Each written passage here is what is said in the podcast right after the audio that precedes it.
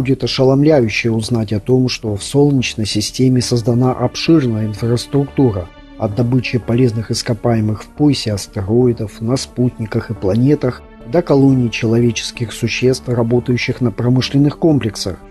Имеется все, начиная от сторожевых аванпостов на Марсе и заканчивая огромными сооружениями, плавающими в разных точках Лагранжа по всей Солнечной системе и большими колониями, в которых могут проживать до миллиона человек.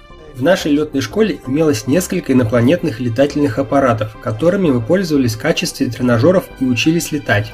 Я работал с разными видами продвинутых технологий, Большая часть технологий связана с двигательными установками, системами производства энергии, системами вооружения, технологиями квантовых компьютеров. В начале 90-х годов, когда меня впервые посвятили в эти технологии, я не поверил. И не верил до тех пор, пока сведения не подтвердились множеством независимых подробностей, полученных от ученых и сотрудников разных компаний.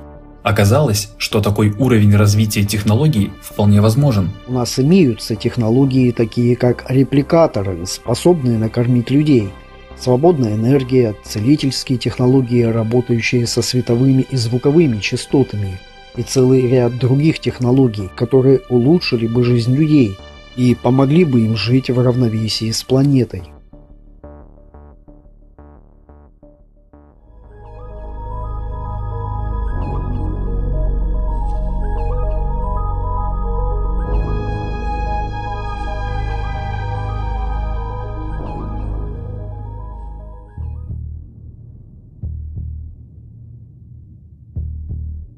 Представьте, что две точки на странице разделяют расстояние в 200 миллионов лет. Вас учили, что кратчайшее расстояние между двумя точками – это прямая линия. Но это не так.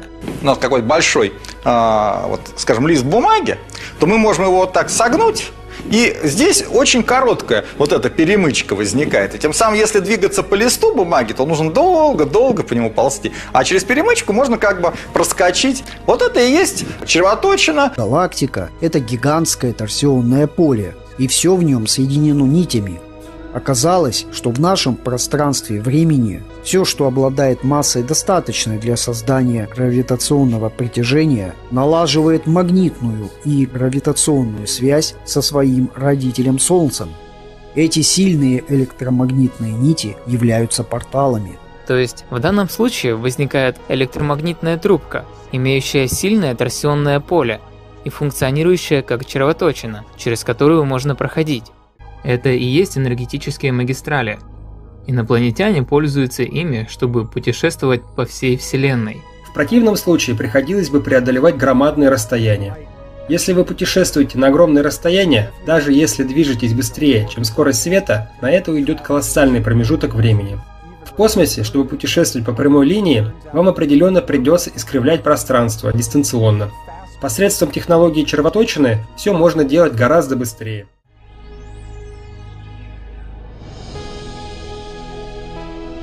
Вас есть частота резонансного поля, обеспечивающая сдвиг в то, что некоторые люди называют другим измерением. Совсем другая частота. А все выглядит так, как будто корабль исчезает. Он исчезает из одного места в пространстве и очень быстро появляется в другом месте пространства-времени. Любая продвинутая межзвездная цивилизация делает это в макромасштабе. Как только виды приходят к пониманию технологии и физики измерений, для них становится возможным создание чего-то, что называется карманным измерением. По существу, карманное измерение – это если мои сложенные вместе руки представляют собой часть замкнутого пространства и между ними нет промежутка, тогда я могу сказать, в середине я собираюсь создать пространство, которого раньше не было. Затем вы можете делать его больше, больше и больше, так, чтобы внутри оказалось больше площади, а снаружи все оставалось по-прежнему. Такой корабль снаружи выглядит так, как будто мог бы принять на борт всего десятки людей, а на самом деле вмещает тысячи. Корабли могут транспространственно изменять свои размеры, нечто вроде дематериализации. Вы все еще там, но на волосок отклоняетесь от нашей чистоты, и вследствие этого не подчиняетесь законам науки этой планеты. Также они могут проходить сквозь землю. Находясь в корабле, я могу пройти сквозь дерево, если я хочу туда направиться. Космический корабль исследовательское судно, на котором я служил, изначально работал на ядерной энергии. Затем ядерная энергия заменилась энергией тория. Это система нерадиоактивного синтеза. Была страница из Всемирной книжной энциклопедии, по-моему, 1953 года. Так вот, военно-промышленный комплекс разослал людей во все библиотеки, чтобы изъять одну эту страницу, потому что в ней говорилось о том, что торий мог создавать реакцию, почти не создающую радиации. Если мы начнем пользоваться торием, это станет невероятным прорывом в технологии. Еще позже торий вытеснил некоторый вид электромагнитного двигателя, имевшего длинные трубки, которые помещали что-то, что они называли мелкими корзинками – которые вращались. И если вы двигали их вверх и вниз, вы могли играть с электромагнетизмом. Полагаю, это некий вид возникающего электромагнитного трения. Такая электропроводка подхватывала энергию и без проводов выстреливала ее в трубках, а потом направлялась непосредственно в огромные конденсаторы.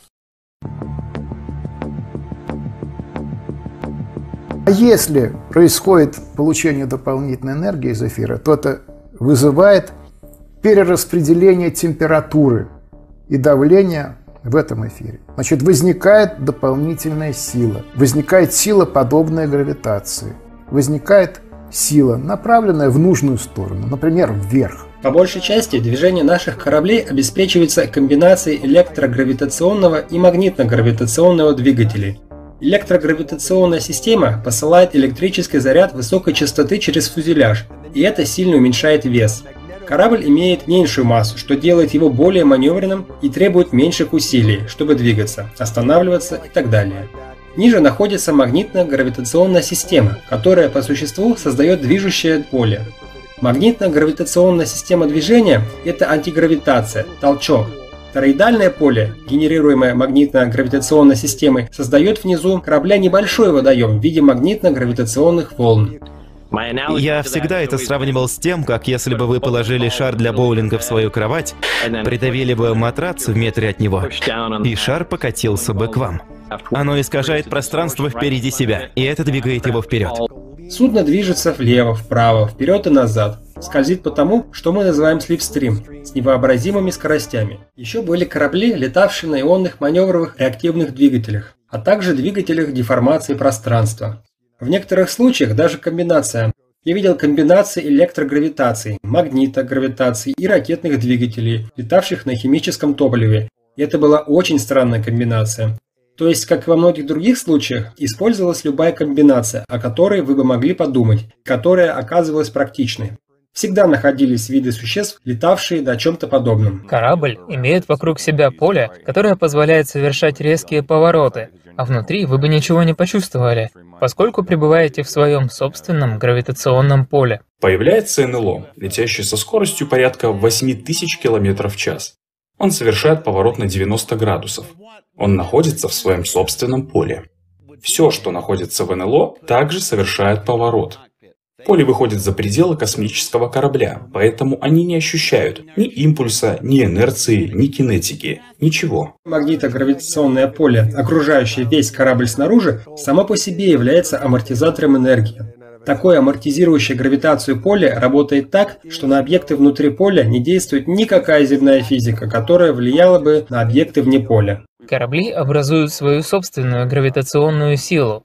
Мы находимся внутри своего собственного гравитационного поля. Вот почему мы можем выходить в космос, и вот почему мы видим, как некоторые НЛО просто влетают в воду и продолжают движение.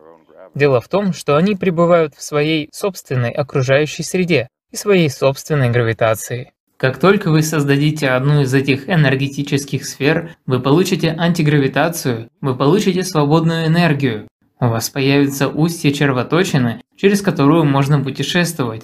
А границы сферы исключают попадание внутрь радиации, поэтому вы можете путешествовать куда угодно без риска для здоровья. Передвижение космических аппаратов, работающих на антигравитации, занимает всего несколько часов. За это время космонавты или астронавты не получат большой дозы радиации, ну, с учетом еще и защиты, которую можно поставить на такие аппараты. Генерировать очень сильное магнитное поле вокруг космического корабля, которое даст защиту от космической радиации. Это точная копия реактора антиматерии, который движет инопланетный космический корабль, только в половину размера. Это полусфера, открывающаяся вот так. Внутри находится небольшой контейнер с крышкой. Крышка открывается. Внутри находится элемент 115. 115 элемент является чем-то вроде топлива для работы реактора. 115 элемент влияет на гравитацию. Он производит собственную гравитационную энергию. У него своя техника формирования гравитации. Это топливо имеет форму объемного узкого треугольника со скругленными углами. Он медного цвета. Его не просто вырезают из платонного материала. Из него берется цилиндр. Из цилиндра делали конус. Внешняя часть надсекалась чем-то вроде токарного станка, пока конус не становился трехмерным. Когда у вас есть конус, его надрезают вот так. Из кусочков получается это. Все эти шаги необходимы для создания треугольника, который может вырабатывать топливо. Это маленькая трубка, которую обстреливают протонами. Они ударяют по элементу 115, находящемуся на самом верху. Вот так. Элемент 115 создает элемент 116, который сразу же разлагается, выделяет антиматерию и предоставляет доступ к гравитационной волне альфа. Антиматерия смешивается с материей посредством термионного генератора, чтобы создать электричество, способное двигать корабль. И антигравитационная волна альфа используется усилителями гравитации, расположенными под кораблем, чтобы притягивать к ним пространство. А это гравитационные усилители. Если смотреть сверху вниз, то будет центр. В самом центре был маленький реактор. Вокруг него, на одинаковом расстоянии друг от друга, были усилители. Это если смотреть сбоку, а это если сверху. Под усилителями, на уровень ниже, были гравитационные излучатели. Реактор запустил гравитационные усилители. Мощность от гравитационных усилителей передавалась излучателям внизу. И получавшийся гравитационный луч или антигравитационная волна могла быть направлена куда угодно. У меня был доступ и разрешение осматривать происходящее на этом уровне с гравитационными усилителями и уровень ниже с гравитационными излучателями. Центральная антенна была продолжением реактора, находившегося в центре. А так шла волна гравитационного излучения, которая образовывала вокруг корабля форму сердца. С ее помощью корабль создавал искажения. Гравитационные излучатели поворачивались на 180 градусов. Два излучателя использовались для парения, в то время как третий, колебаясь, создавал искажение впереди корабля, чтобы тот двигался вперед. В отличие от научно-фантастических фильмов, где летающие тарелки летают вот так, корабли двигаются как бы кверху брюхом. Корабль покидает атмосферу планеты, поворачивается брюхом к цели, усилители фокусируются на ней, и так он летит. Обычно говорят, что мы не можем двигаться быстрее скорости света, но оказалось, это ошибочный вывод. Вариант изменить свойства самого пространства, чтобы локально скорость света была спроектирована так, чтобы быть быстрее, чем обычное значение. Это идея растягивания пространства с одной стороны корабля и сжатия его с другой. Корабли перемещаются из пункта А в пункт Б, но пространство, расположенное между ними, на самом деле они его не пересекают. Они проходят лишь небольшую часть пути, поскольку накручивают пространство на себя, прыгают через него. Вы могли бы перепрыгивать через целые квадранты пространства буквально за секунды. Вы врубаете двигатель и исчезаете, закручиваете пространство вокруг себя, прыгаете через измерения и так далее. Гравитационная волна фокусируется на точке в пространстве, а затем генераторы гравитации притягивают пространство к кораблю, Полотно пространства притягивается к вам посредством усилителей гравитации и вот так заворачивается вокруг корабля. Вы просто подтаскиваете к себе пространство и прыгаете. Это считается межпространственным перескакиванием. Затем выключаете двигатель, разворачиваете пространство, и вы уже в галактике Андромеда. Чтобы попасть туда, вам больше не требуется лететь 200 миллионов лет со скоростью света. Когда усилители гравитации выключаются и пространство разворачивается, корабль мгновенно оказывается в другом месте. Есть и другие способы создания антигравитации. Когда они учили меня тому, как работает гравитация и как работает левитация, я понял, что есть разные способы создания этого странного сферического пузыря между нашей реальностью и параллельной реальностью, которая окружает нас. Многие основные принципы одни и те же. Меняется лишь применение. Например, магнитно-гравитационные двигательные установки, которые создаем мы, можно сравнивать с десятью другими магнитно-гравитационными двигательными установками, построенными другими видами, и видеть, что наука одна и та же, базовая инженерия одна и та же. А вот применение иногда отличается как день и ночь. Интересно наблюдать, как разные виды берут одну и ту же математику, науку, инженерию и превращают их в нечто совершенно разное, но делающее по существу одно и то же. В рамках непризнанных проектов собрана огромная коллекция технологий, связанных с электромагнитными системами. Эксперименты с антигравитацией начались довольно давно, не только во времена Гитлера, но и гораздо раньше. Я имею в виду Томаса Таунсенда Брауна. Еще в 20-х годах он пользовался системами очень высокого напряжения, и объекты левитировали. Или эксперименты в тех же годах в Германии. То есть речь идет о 90-летнем экспериментировании с разными электромагнитными полевыми системами движения, ставшими высоко засекреченными. Мы должны понимать, что все, что нам предлагается в виде супермодерновых технологий, передовых достижений науки и техники наших замечательных изобретателей, на самом деле все это крошки с барского стола под названием «Тайная космическая операция». Если говорить о соотнесении уровня технологий так называемых открытых или применяющихся официально в ракетостроении по сравнению с технологиями, используемыми для создания космических аппаратов, летающих в другие галактики, самое-самое-самое простое сравнение – когда дети вот используют такую палочку, изображая то ли коня, то ли еще какое-нибудь такое животное, на котором можно поскакать куда-нибудь, с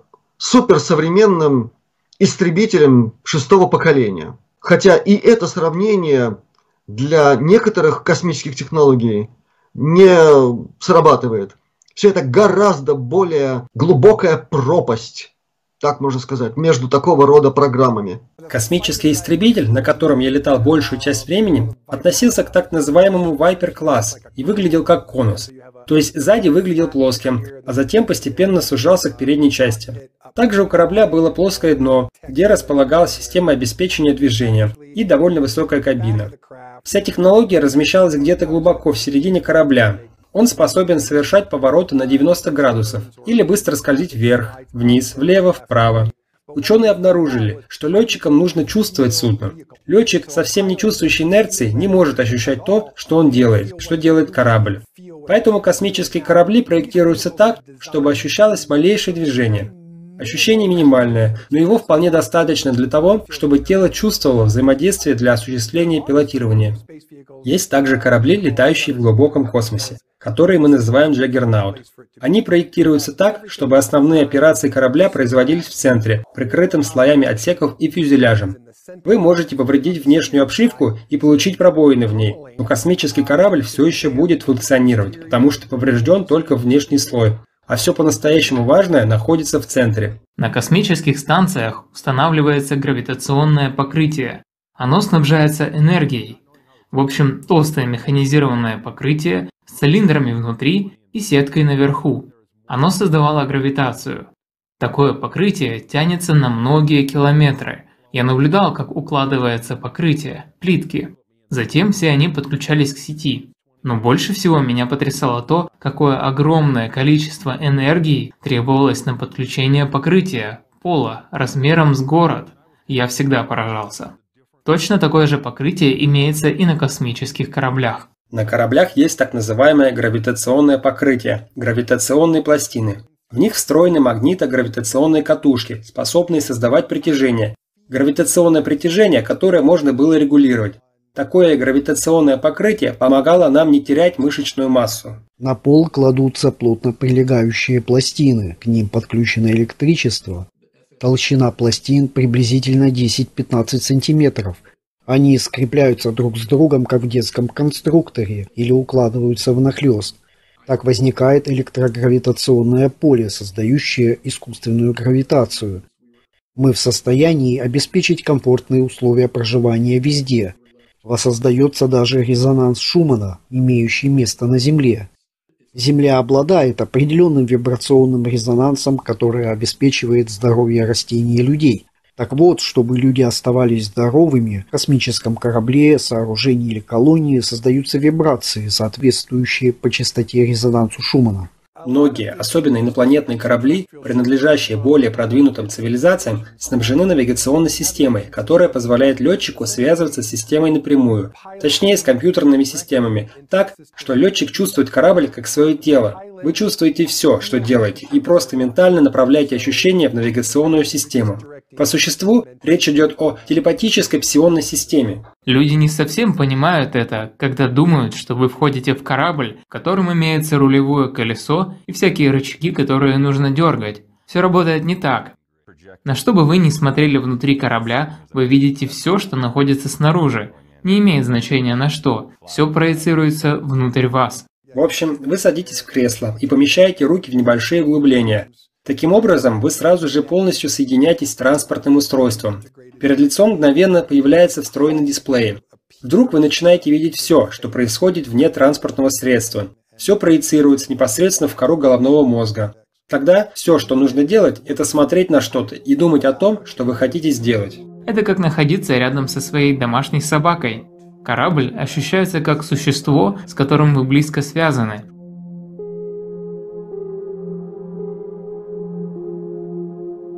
Знаете, когда вы плаваете в космосе, вы можете видеть все. Космос – это не темнота, не чернота. Вы можете видеть созвездия. Небо в космосе очень яркое, множество звезд. Когда все отключается, вся электроника, включается магнитно-гравитационное поле, и между вами и космосом ничего не остается. Так вот, оказывается, космос создает музыку.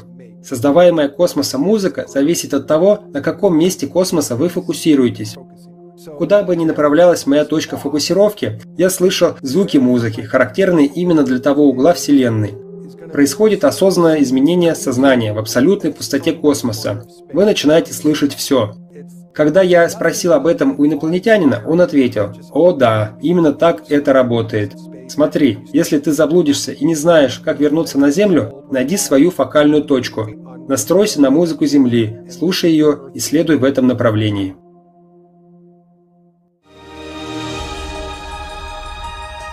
Есть разные виды скоростей. Скорости в атмосфере и скорости вне атмосферы. В атмосфере современные космические корабли способны достигать скорости от 64 до 96 тысяч км в час.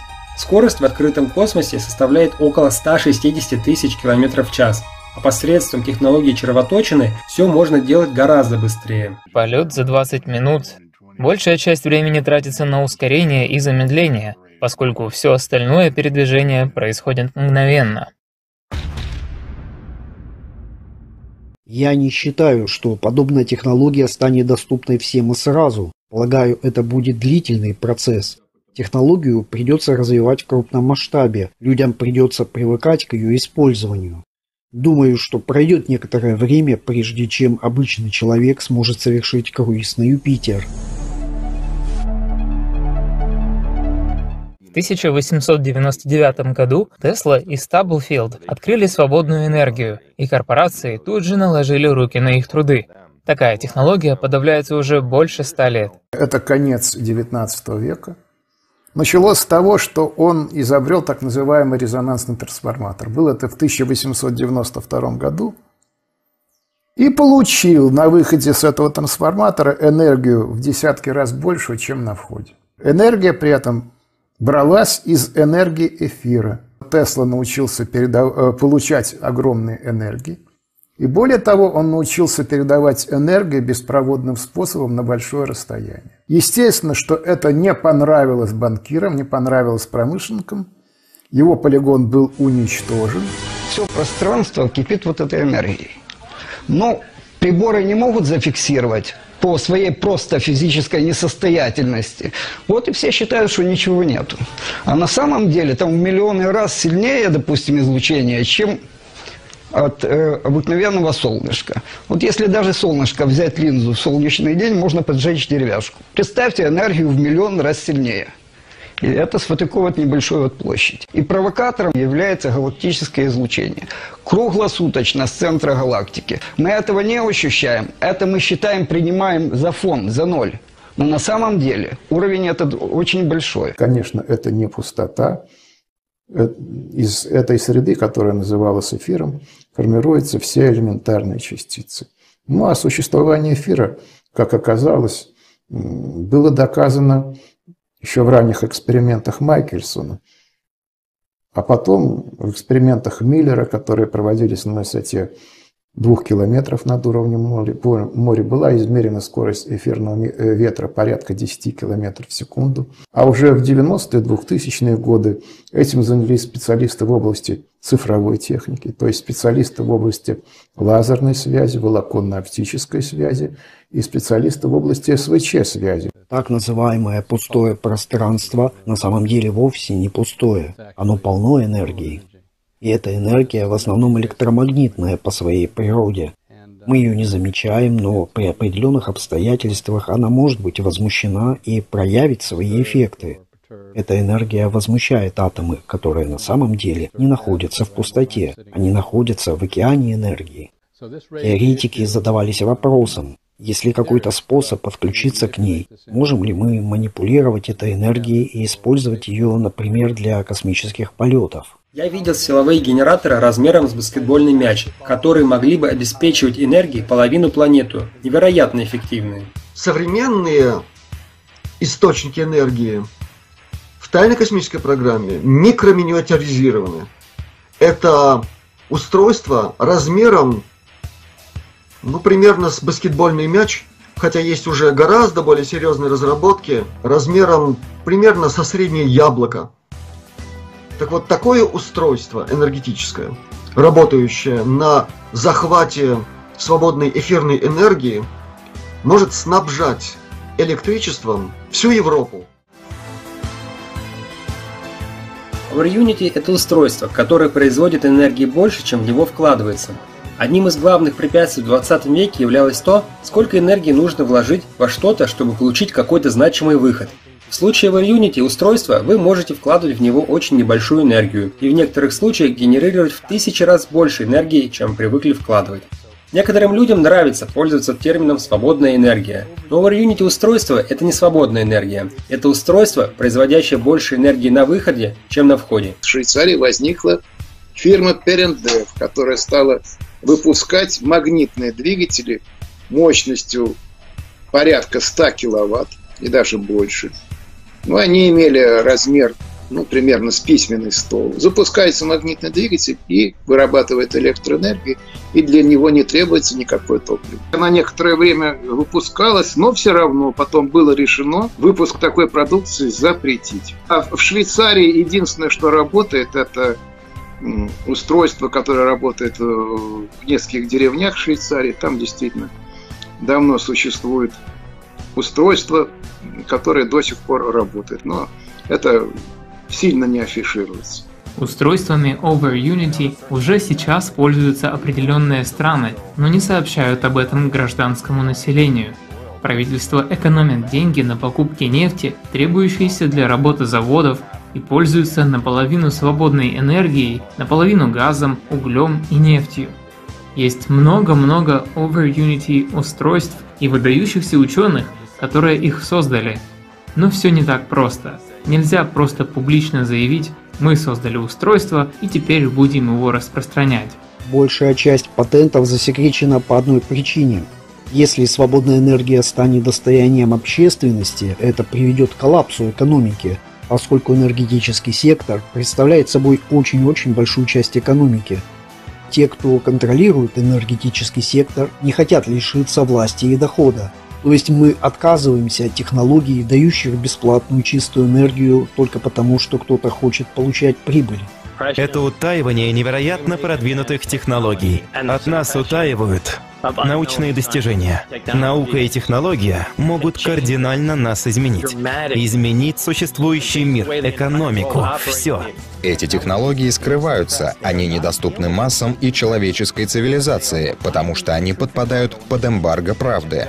И правительство США знает, и я думаю, другие тоже, что если они внезапно обнародуют их, все сразу поймут, что это внеземные технологии. Возвращаясь к НЛО, космическим кораблям, тут как раз речь идет об энергии нулевой точки. Если вы раскрываете антигравитационные космические корабли и демонстрируете это всем, тогда первое, что спросят люди, будет, как они сюда добираются? Какой у них двигатель? Ведь это явно не газ, уголь и нефть, не так ли? Это станет проблематичным для больших газа, угля и нефти, потому что в них больше не будет необходимости. Правительство придерживает патент. Знаете, энергетические компании, сети электроснабжения не собираются становиться банкротами, если мы вдруг начнем производить подобные вещи и продавать их для домашнего использования. Можете ли вы себе представить, что бы произошло, если бы вы могли купить одно из таких устройств, поместить его в свой дом и снабжать энергией все, что хотите, не покупая электричество у местных производителей или штата? Вопрос не просто в деньгах, а в централизованной власти, которую они представляют. Представьте ситуацию, когда каждая деревня и каждый дом в мире имели бы свой собственный источник энергии. Они бы быстро перешли на свое собственное сельское хозяйство, органическое, установились бы собственные мини-органические сельскохозяйственные системы. Вы бы могли обогревать и охлаждать любую окружающую среду, причем не загрязняя ее. Вы бы могли иметь единичное локальное сообщество, связанное глобально, но полностью самодостаточное. Дороги между городами стали бы попросту не нужны, поскольку люди пользовались бы антигравитацией. Уже через поколение исчезли бы бедность и загрязнение. Мы бы перешли в следующую главу раскрытие вариантов источников энергии, которые могут давать любое количество энергии во всех ее мыслимых формах, это фактически новый мир, у которого нет никаких проблем. Это абсолютная экологичность всей биосферы. Это решение всех социальных проблем. Наступит время, когда научное сообщество в целом соберется вместе и объявит, что технология свободной энергии реальна. Уже проведено достаточное количество экспериментов, запатентовано множество устройств для того, чтобы каждый, кто действительно знает и кто понимает, какими колоссальными возможностями обладает такая технология, осознал следующее. Если научный консорциум группа ученых соберется и разработает план внедрения и безопасного использования такой технологии, мы спасем окружающую среду от всех последствий загрязнения, вызванного ископаемым топливом, а также применения ядерной энергии. Представьте, если бы у нас имелись антигравитация и свободная энергия, какой красивой и чистой выглядела бы наша планета сегодня.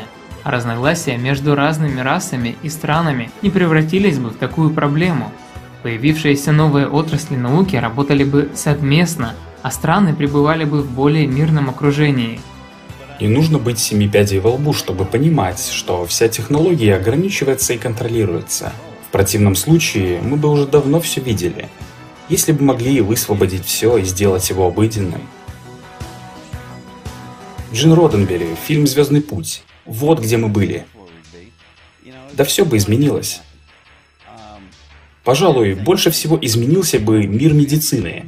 Он бы претерпел самые радикальные изменения. Вы могли бы совершить это, просто построив космическую больницу? И что было бы за следующей дверью? Космический завод по производству лекарств? Лекарства, которые бы там производились, просто трудно себе представить. Я знаю, я видел. Хоть краешком глаза, но видел. Те, кого называют истинными хозяевами тайной космической программы, или руководители МКК, вот они имеют доступ и к супертехнологиям, технологиям, которые позволяют жить в молодом теле, не болея, любое количество времени.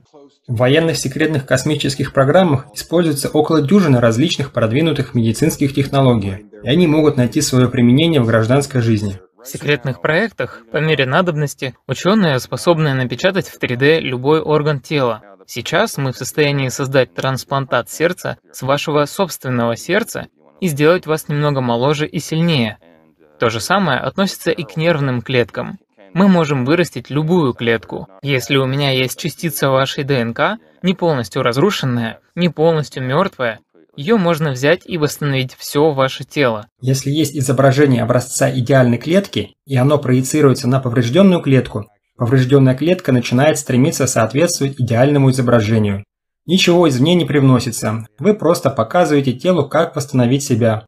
Это не аппарат ремонтирует ваше тело, а ваша собственная клеточная ткань восстанавливает сама себя. Все это звучит как магия, но это не магия. Такое возможно. Я побывал в подземном сооружении, расположенном вблизи границы между Америкой и Мексикой, рядом с Эль-Пасо. Там, в засекреченной лаборатории, работают люди, обладающие технологией, способные восстанавливать спинной мозг, корректировать его.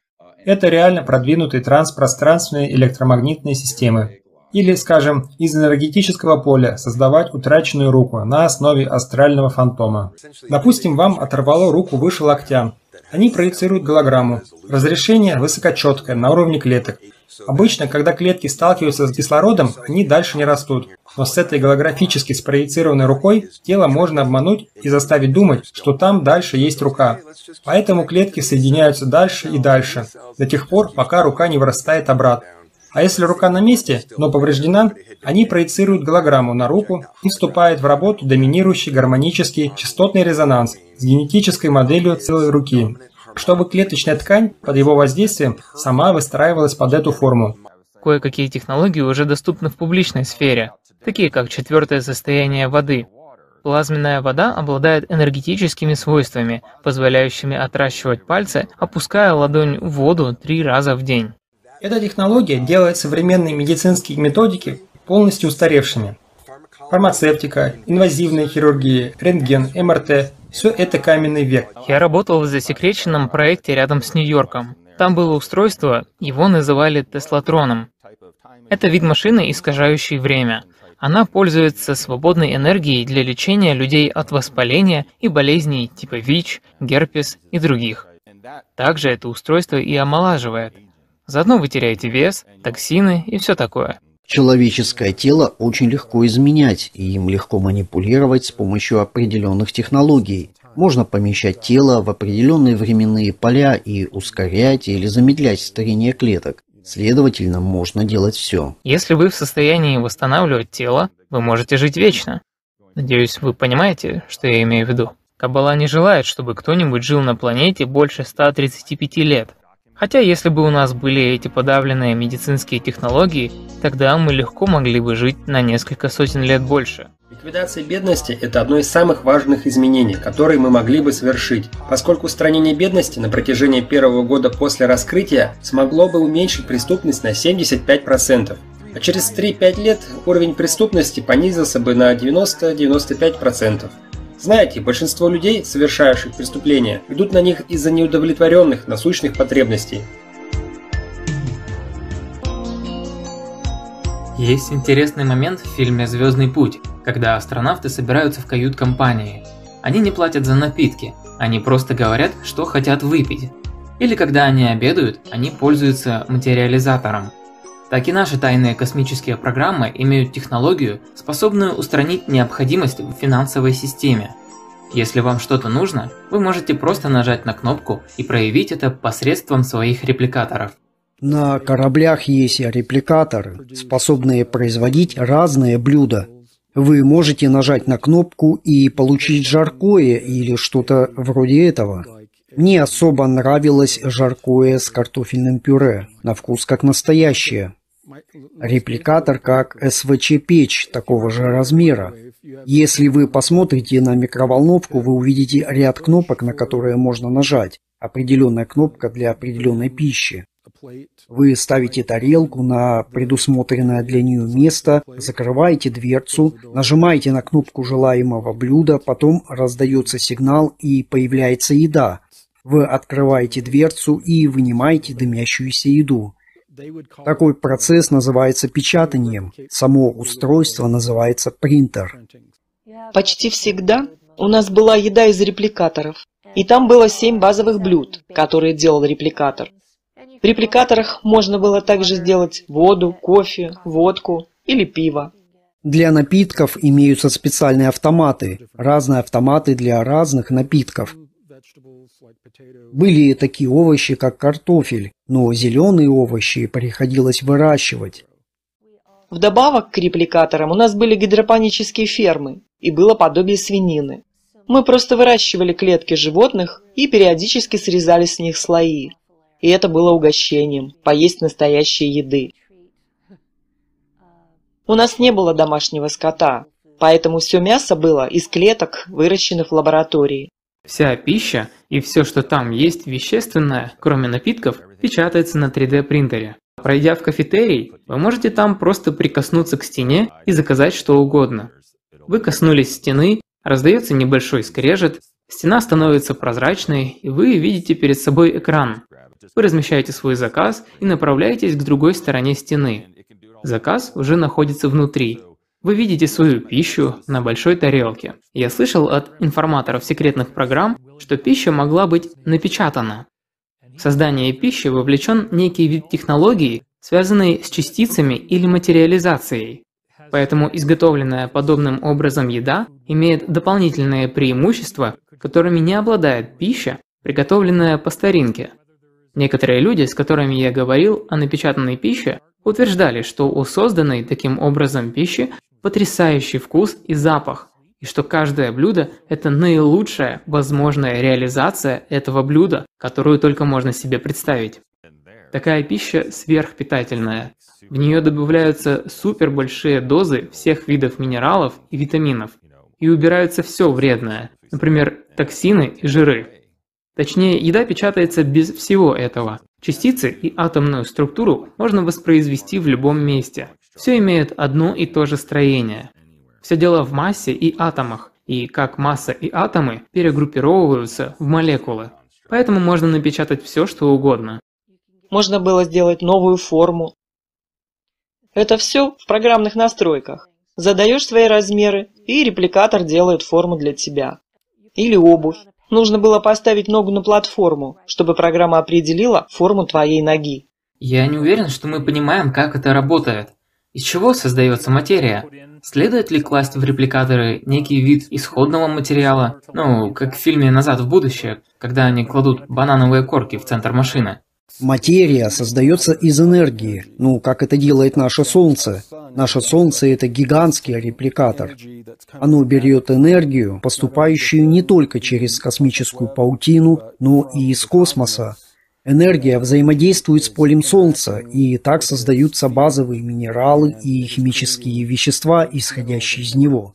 Имеются разные виды репликаторов – репликаторы пищи и репликаторы материалов – Репликаторы материалов, способные создавать небольшие количества минералов и разных подобных вещей. Просто нецелесообразно воспроизводить большие количества кубических тонн не только золота, но и других разных необходимых минералов, чтобы потом проводить их через процесс создания всех разных технологий. Это непрактично. Если для какой-то цели вам нужно 3000 кубических метров палладия, и он содержится в метеорите, при наличии имеющейся у нас автоматизированной технологии, они могут добыть его и перевести туда, где он нужен.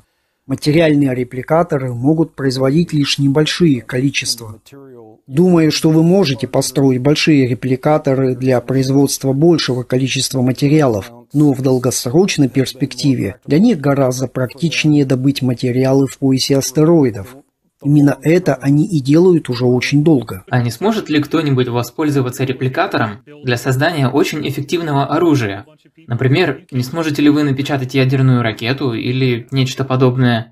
По-видимому, существуют ограничения, и вы не можете делать все, что вам заблагорассудится. Если репликаторы работают по принципу преобразования энергии в материю, значит ли это, что существует и обратная версия подобной технологии, когда можно преобразовывать отходы посредством превращения материи обратно в энергию. Да, они обладают способностью обращать процесс, знают, что такая технология имеется и используется. Ею можно пользоваться для перевозки разных материалов и товаров с одного места в другое. Да, репликатор – это как если все люди выиграют в лотерею. Каждый день они будут нажимать на кнопки и пробовать разную еду. Конечно, существует определенный переходный период, когда люди будут буквально сходить с ума от технологий. Все будет основываться на бартере знаниями. Люди, как сообщество, делятся друг с другом своими знаниями и способностями, а посредством технологий каждый получает все, что нужно. Вам не нужно работать с 9 до 5, чтобы оплатить счет за электричество. Есть свободная энергия. Вам не нужно покупать продукты, есть репликационная технология. Это решение проблем равного распределения всех мыслимых благ, которые могут быть воспроизведены в любом виде. Это значит земное глобальное общество всеобщего благоденствия и всеобщего процветания. Когда все будет раскрыто, вся технология станет известна и будет контролироваться безопасным образом, наши возможности станут безграничными. Мы будем свободны в том, что мы хотим делать и куда идти, потому что нам больше не нужно будет волноваться о работе, чтобы завтра оплачивать счета. На расселение людей в космосе не потребуется слишком много времени, потому что у нас уже есть множество таких организованных мест и возведенных сооружений на других планетах и Луне. Все будут путешествовать по миру, а когда обстановка в Солнечной системе прояснится, люди отправятся смотреть на разные руины, которые находятся повсюду. Это будет цивилизация типа Звездного пути. Откроется многое, Вся инфраструктура, все, что построено в тайных космических программах, со временем будет передано человечеству. Я осознавал, что это введение в заблуждение мировых правительств посредством глубоко засекреченных правительственных и корпоративных программ. Назовем их транснациональными. Они переступают пределы геополитических границ. Они повсюду. В России, в Китае, в Объединенном Королевстве. Они сотрудничали даже в самые мрачные дни Холодной войны. Они не проходят через дипломатию ООН. То, что подобные закрытые системы с таким видом технологии отданы на откуп вышедших из-под контроля людей, уже само по себе представляет угрозу будущему человечества. Вот почему раскрытие так важно. Раскрытие произойдет сразу же после. Назовем это конфликтом или фазой разрушения. Когда все это закончится, начнутся программы обмена. Что такое программа обмена? Это когда к нам придут инопланетяне-ученые, чтобы поделиться информацией. Инопланетяне уже делились технологиями. Просто иногда нас сбивают с толку, и мы поворачиваемся к ним спиной, потому что пользуемся технологиями не с благородными целями, для ведения войн или помещения в черный ящик так, чтобы ими пользовались лишь определенные организации, индивидуумы, корпорации и политики. Представьте себе будущее, в котором у нас будет полное раскрытие и полное удаление всех управляющих структур в нашей Солнечной системе. Планируется, что вся инфраструктура, построенная тайными космическими программами, со временем будет передана человечеству. Она послужит основой нашей новой переходной цивилизации типа Звездного пути. Мы быстро знакомимся с невероятными новыми технологиями, которые изменяют нашу жизнь почти невообразимым образом и встречаем множество новых друзей в нашей большой галактической семье. Важнее всего то, что миллионы граждан Земли будут выбраны для 4-5-летних путешествий в другие миры, чтобы узнать об их культуре, их обществе, их цивилизации, технологиях. Они даже получат эквиваленты ученых степеней, напишут книги, а потом вернутся обратно. Когда станут осуществляться программы обмена, начнут тикать часы. Затем, повторяю, по прошествии 4-5 лет, многие граждане Земли вернутся обратно с миллионами историй, миллионами исследований, миллионами книг о других мирах. Тогда невозможно даже себе представить, каким окажется влияние этой информации. Я бы осмелился предположить, что она изменит цивилизацию, изменит взгляды самых крупных частей цивилизации на этой планете, так, как никогда раньше. Как только произойдет раскрытие, мы сможем получить намного больше – потенциально десятки или сотни миллионов человек, которые будут работать над проектами. Тогда мы совершим квантовый скачок за пределы того, где находимся сейчас. Тогда больше не возникнет проблемы с перенаселением. Если есть люди, способные стать высококвалифицированными работниками, то нам понадобится больше таких людей.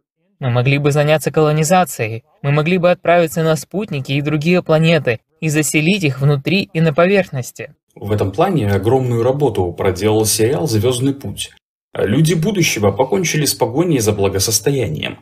Им не нужно беспокоиться о наличии денег на жизнь. То есть люди будущего станут праздными бездельниками? Нет, нет и нет. Нам на роду написано быть исследователями, универсальными исследователями. Каждой страны на планете, каждой планеты, на которой окажется. Каждый человек знает, что означает быть исследователем, что находится по другую сторону горы. А давайте-ка поедем и посмотрим.